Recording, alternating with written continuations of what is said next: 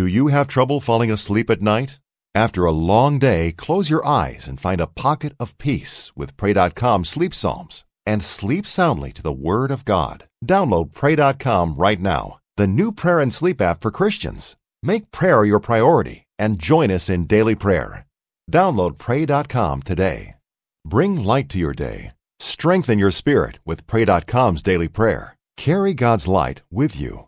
Download Pray.com right now. So you're in a situation like that with your marriage, it seems impossible. There's just no way out. Look what's happening. It's been years like this. And Satan is pushing, you're done. God may not be done, and it's not going to be done with that marriage. There's always a chance with God's help. So God is asking you to step forward in faith, follow a series of steps, and let's see what He can do. And we know He can do anything. With God's help, there is hope for your marriage. And Dr. David Clarke is our guest on Focus on the Family. He'll be offering some of that encouragement to you. And uh, we trust you'll stay tuned. Your host is Focus President and author Jim Daly, and I'm John Fuller. You know, John, in every marriage that I'm aware of, and I try to take little surveys when I'm traveling talking to people, um, you're going to hit times where there's conflict, there's misunderstandings, and maybe even hurt feelings. That's kind of normal. Uh, in a healthy marriage, uh, both spouses come together to work on their issues as they arise through good communication, healthy conflict, which is why we talk about strengthening your marriage so often here at Focus on the Family. But when we don't deal with issues as they arise, a marriage can uh, become stale, unhappy, and you and your spouse may get to the point where staying married doesn't feel worth it anymore. And I'm telling you, that's not a good place to be. Uh, today, we're going to come alongside struggling couples and give you the hope that the power of God, and yes, some work on your part, uh, will be required for your marriage to be better. And that can make it a much happier marriage once again. Uh, here at Focus on the Family, our heart is to strengthen and save marriages. one way we do that is through our Hope Restored program. It's specifically designed for couples that are on the brink of separation or maybe even signed the divorce papers already. And if you're hurting and in that spot, uh, let us help you. Uh, four out of five couples, that's what I said, Four out of five couples who go through the program are still together two years later and doing better. So I think it's worth your investment to check that out. Uh, maybe not for yourself, but think of the witness and testimony as a Christian that you have in Christ. It's important that you be mindful of that as well. Yeah, you can find out more about Hope Restored when you call 800 232 6459. We also, of course, have details at focusonthefamily.ca. And I mentioned Dr. David Clarke as our guest. He has written a number of books. He's been here before several times, always very uh, strong response from you, our listeners. And we're expecting the same today. His uh, book that we're going to talk about today is I Don't Want a Divorce, a 90 day guide to saving your marriage. Uh, David, welcome back to Focus. Well, my pleasure to be here. We love having you here. You're just so energetic, number one. You're fun to be with. I can't believe you can contain yourself in a counseling session. You, you must be a very interesting counselor. I'm very active. I'm are very you directive. subdued when a couple is in front of you, or are you just in their face? I'm never subdued. I can see I that. tell them what to do and how to do it. That's why they're coming to me. I don't say, well, how do you, I have never ever said in a counseling session, how do you feel about that? You get right to the point. Oh, come on. Yeah, we're going to get right to it. I love it. And uh, let me ask you: You believe there's some good news about bad marriages? Uh, how? Three words join the club. 99.9% of marriages get into the danger category at one point or another. Five to seven years, huge problem area. The seven year itch is real. And then you, if you clear that, then it's going to be the 18 to 20 year mark, another huge upswing. Huh. Marriage breaks down. Annoying habits, male female differences, uh, communication problems, conflict issues, plus no one ever taught you how to be intimate. In, in a great Christian home, if mom and dad did that, they did it behind closed doors. I don't know how to do it. So your marriage is going to break down. That's the bad news. In fact, in this great book, I Don't Want to Divorce, a 90 day guide to saving your marriage, you mentioned kind of three basic marriage types. Let's start there. Good.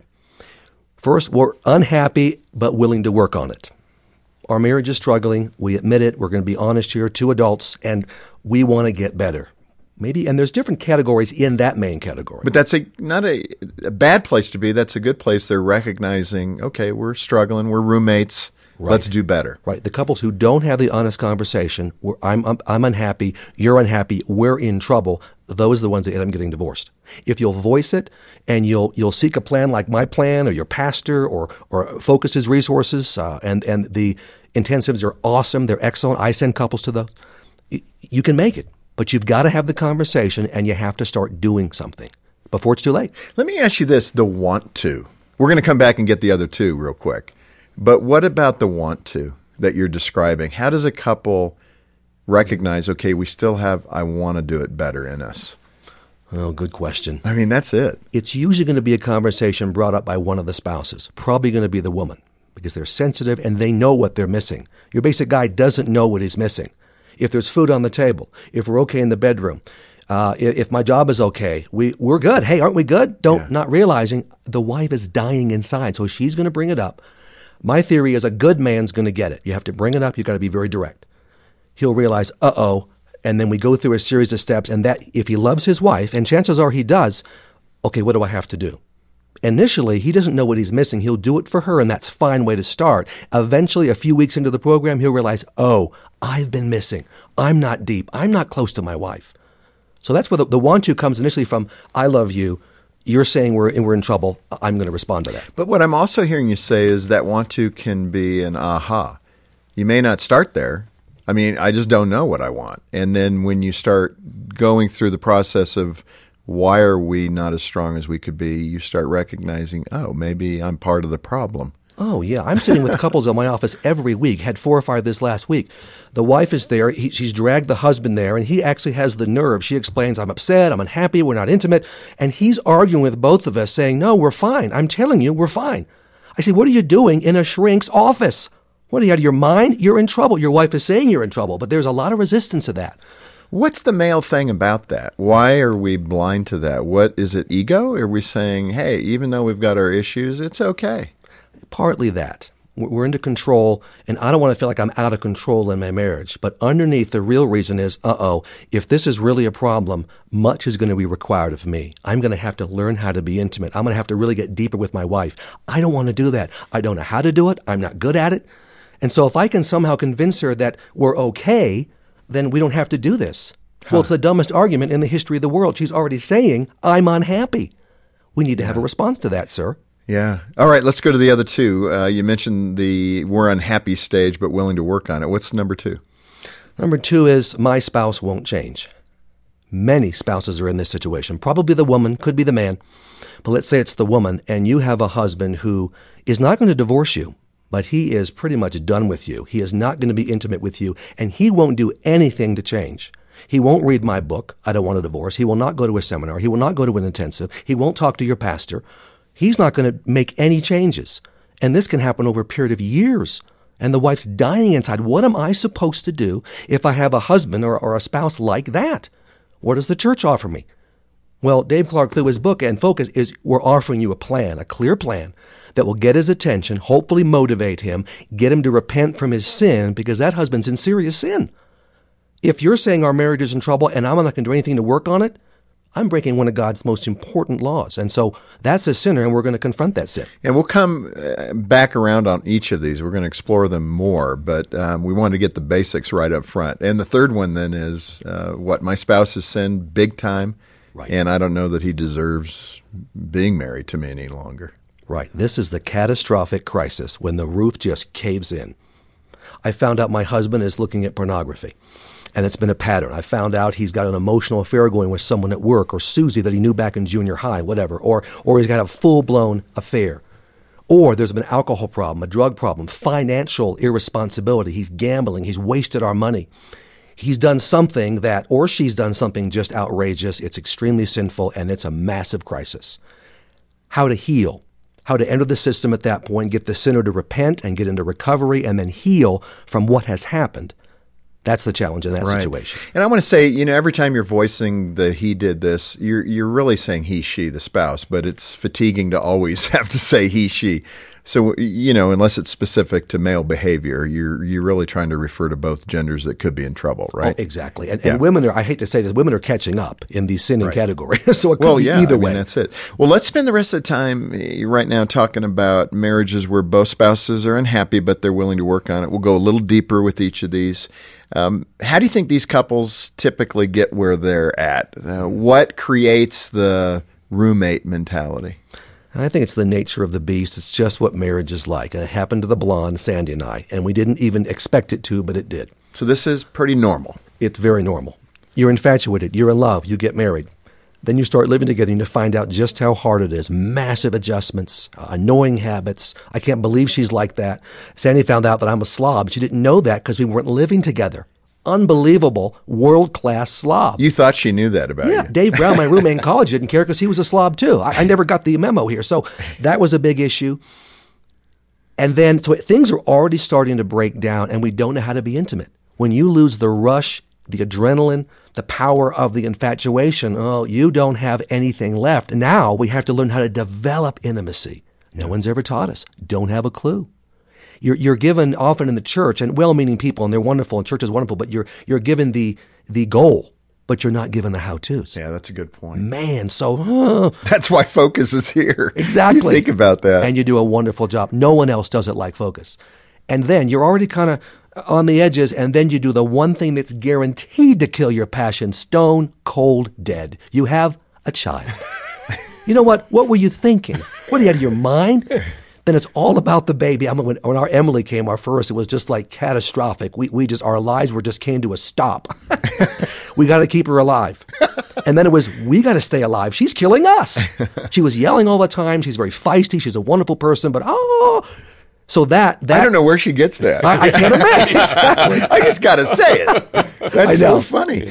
You also uh, give some advice in the book about this kind of marriage. You suggest we take these marriages out back and shoot them. what, what are you getting to? What is that all about? I tell most of my couples that, and they're shocked out of their heads. We're sitting there at the end of the first session. I say, "Look, I got to tell you, this marriage is awful. It's dead. Take it out back and shoot it. We're done."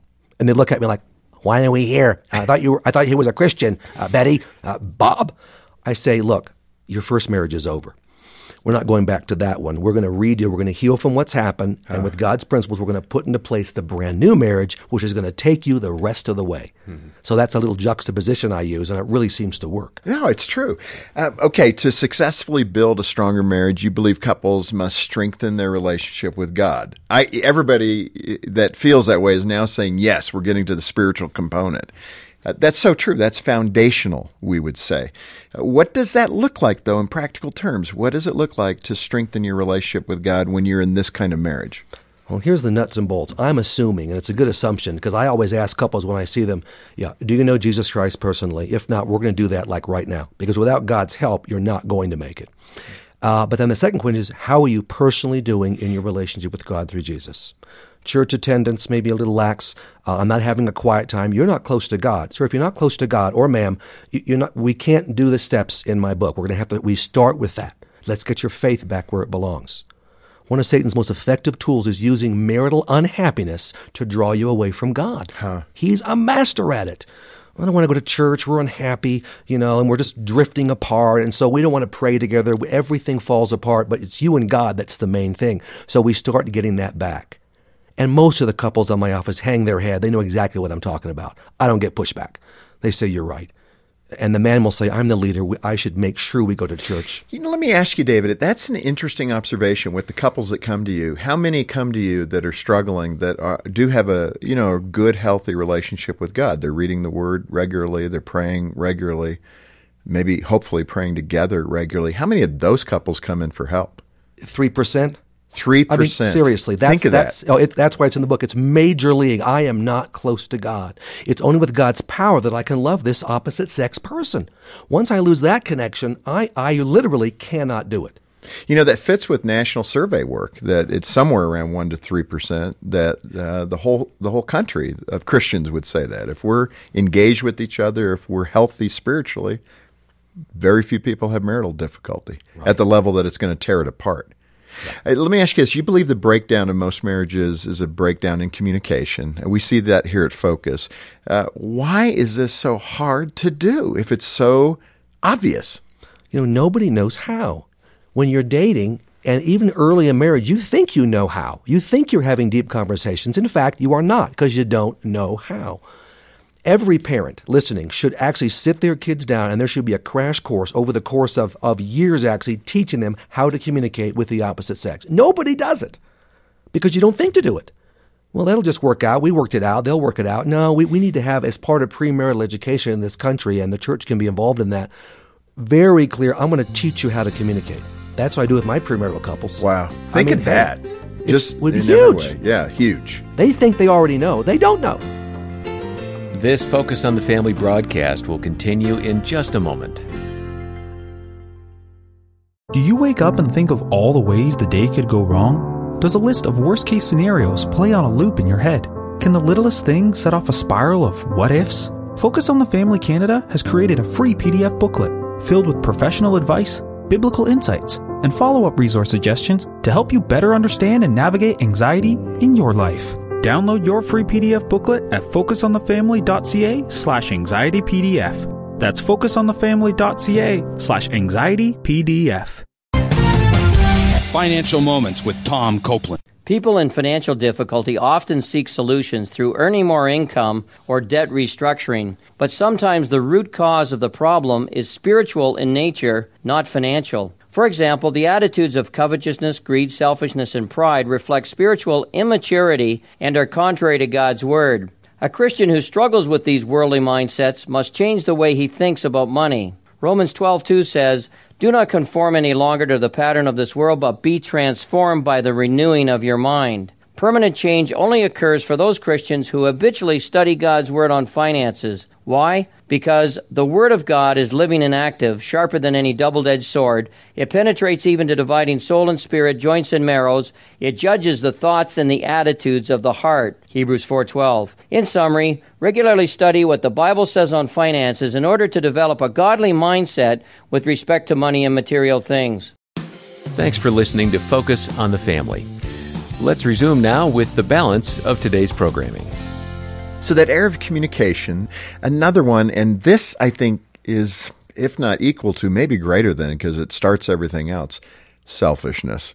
I mean, I think, uh, Dr. Clarke, the main reason God set it up this way, why opposites attract. I mean, he's probably smiling a bit because he's moving us toward his character, selflessness in marriage. Uh, speak to that issue of how selfishness can destroy a marriage. Oh boy, it works every time it's tried, and it's tried every time. and and I, I think of my marriage specifically. I was spoiled. I come into marriage, everything had been taken care of. And I was a great kid. Don't get me wrong, I was a great kid, and, and I really was. Uh, didn't give them too much Except trouble. you're really Except you were a messy. slob, Well, yeah. except for the slob part. That's right. But mom didn't seem to care. She just shut the door. I come into to marriage with Sandy. Oh my goodness, the expectations. Is she a firstborn by chance? No, she's secondborn, but she really is more of a firstborn. She's a doer, she's a mover, she's a shaker. She tells me what to do, and I do it. she's a rock. But I, I came in totally unprepared. I thought that if Sandy just met all of my needs, well, of course, I'd be happy, and then if I'm happy, she'd be happy. A lot of guys feel that way. Well, it was the dumbest thing in the world. So I had to really revamp. Loving her, we had some great conversation. Talk about communication. She sat me down early in marriage and said, Look, I'm doing everything here, Dave. We're at Dallas Seminary. I'm doing the laundry. I'm working full time. And I'm typing your, uh, your papers late at night. I would hand them to her and say, Would you type this? And I'd go to bed. Oh my goodness! I mean, it was incredibly okay, selfish. Snares, daggers are flowing right at you right now. Oh, oh. My goodness, what kind of a husband was that? terrible. Sandy said, You're out of your mind. And so I started doing the laundry, started doing the dishes when she cooked. I got a part time job because the burden was too much on her, and I did my own dumb papers. But more than that, I had to learn how to love this beautiful blonde. I had no idea. And so I had to learn how to how to talk with her, how to make time with her, how to how to really meet her needs and have conversations that would be deep for her. Our first year was rough, rough, rough, rough. Yes. Okay. For the men that are listening, let me ask this question: What does a deep, good conversation sound like? I mean, we're down to 101, buddy. Well, you, you literally first you let your wife define that. Ah, because a guy might think this was a great conversation about me fixing the car engine or whatever it might be, The or how the Red scores. Sox are doing. Exactly. You know what? No, I don't think so. So you let her, you see, if you've got the guts, you sit down with your wife today and you say, honey, what is a deep conversation? She'll laugh her head off. Ha, you kidding? You've never asked that. She'll probably faint. But that she knows exactly what she wants. Here, and you let her know. And she'll let you know what, what she needs. Well, we would talk about a topic and you would say this and I would say that and you'd ask me certain questions. She knows. Is that a good question to start with? It is. What is a deep conversation with me? What would that look like, honey? She knows the answer. And your particular woman will be able to tell you and choreograph it, and you'll say, okay, I'm going to work on that. So it's like a training exercise. Women like have a PhD in communication. So we shouldn't be shocked by the speed in that reply when you ask that question. There will be no Bam! pauses. Don't be upset. It was so quick because she's been wanting to answer that question for a few years, maybe. She has. And that's male leadership. You need to be asking her, Ah. what are your needs? And that's one of her key needs. Let's start working on this. She will be beyond thrilled. And then together, yeah, I mean, she'll teach you how to communicate. She absolutely will. Well, and again, you mentioned it. Someone's going to be working to tear you apart, the enemy. Mm-hmm. And uh, he's so successful. Uh, David, you mentioned writing a letter of responsibility to your spouse. Um, that sounds, again, a little intimidating as I read it. Uh, what does it mean? I'm sitting with a couple. This is second session. We've established some of the foundational things as we've discussed, and now we're going to talk about. In fact, the homework assignment is going to be, and they bring it in, the letter of responsibility, A and It B. just sounds bad. Sorry. It does, but you know what? I don't care. I know tough. that. You know that. And and if the, I, I explain it, look, you because they come in for a session, it's all about the other person. She bam bam bam bam bam. You wouldn't believe, and then she goes back. Oh yeah, well how about you, bozo? Bam bam bam bam. I say this is not helpful. You're probably right in what your partner is doing wrong, but it doesn't help. You can't do anything about that. So stop the rocks and the bottles. I'm going to have you look in the mirror very solidly, pray over this, and write actually write out the mistakes you've made in the marriage for next time. You can hear a pin drop hmm. in the counseling session. But you know what? That's how we start. That's how Dr. Clarke starts. That's how the Bible starts. It starts with looking in the mirror, the log in your eye. Take a look. Be very honest about mistakes, regrets, things you have to work on. That's A. And then B is what you're going to do, what you want to do to change those things. Mm-hmm. Couples that come in, and, and a lot of them try this because of resistance, they'll come in and they haven't done the assignment. I'm not going to see them again.